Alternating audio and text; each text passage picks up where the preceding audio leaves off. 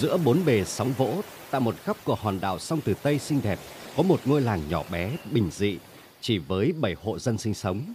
Họ là những cặp vợ chồng trẻ với hai con nhỏ, sống trong những ngôi nhà cận kề nhau. Không có quá nhiều khác biệt. Có chăng chỉ là khác một số vật dụng trong nhà, những loại rau trồng trong vườn hay số lượng vật nuôi ở trong chuồng. Qua trò chuyện, chúng tôi được biết điều kiện kinh tế của những hộ gia đình ở đây cũng không hề chênh lệch. Hàng ngày, những người đàn ông trong các hộ gia đình tham gia đội ngũ dân quân, đoàn thanh niên cùng bộ đội tham gia nhiều hoạt động trên đảo. Còn những người phụ nữ ở nhà cẩn mẫn trồng rau, nuôi lợn, gà và chăm sóc con cái học hành.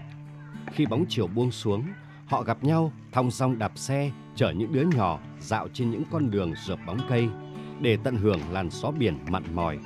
Cuộc sống ở đây cứ thế trôi đi từ ngày này qua ngày khác, không ồn ào vội vã, không đông đúc nhộn nhịp và không tiếng còi xe.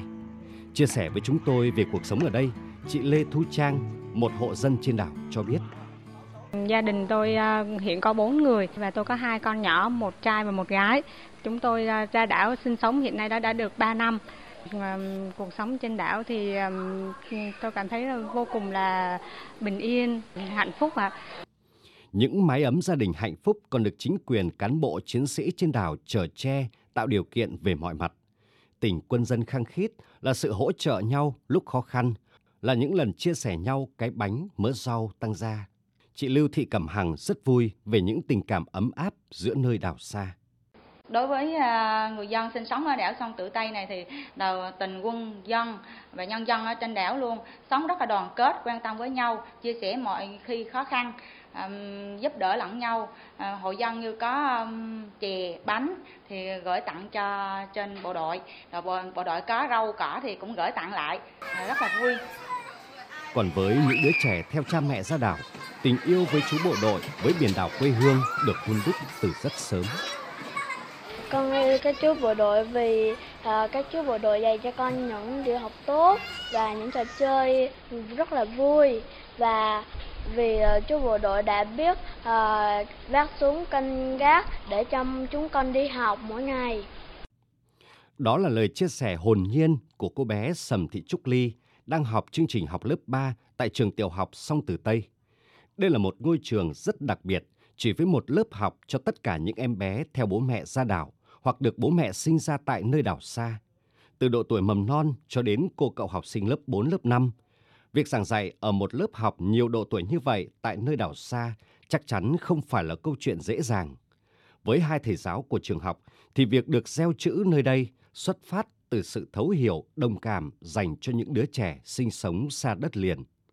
Đây cũng là niềm vinh dự tự hào của bản thân cũng như gia đình. Thầy Nguyễn Hữu Phú cho biết. Tôi rất là à, vui mừng, rất là tự hào vì à, được à, giảng dạy ở nơi đào sống ngọn giá nơi tiền tiêu của tổ quốc. Cho nên không chỉ là riêng tôi nhưng mà đối với gia đình tôi cũng rất là vinh dự và tự hào khi được góp một phần công sức nhà biết của mình những kiến thức của mình để học được để truyền thụ cho các em được học tập tốt hơn giúp cho các em có những kiến thức để sau này trở thành những công dân có ích cho xã hội.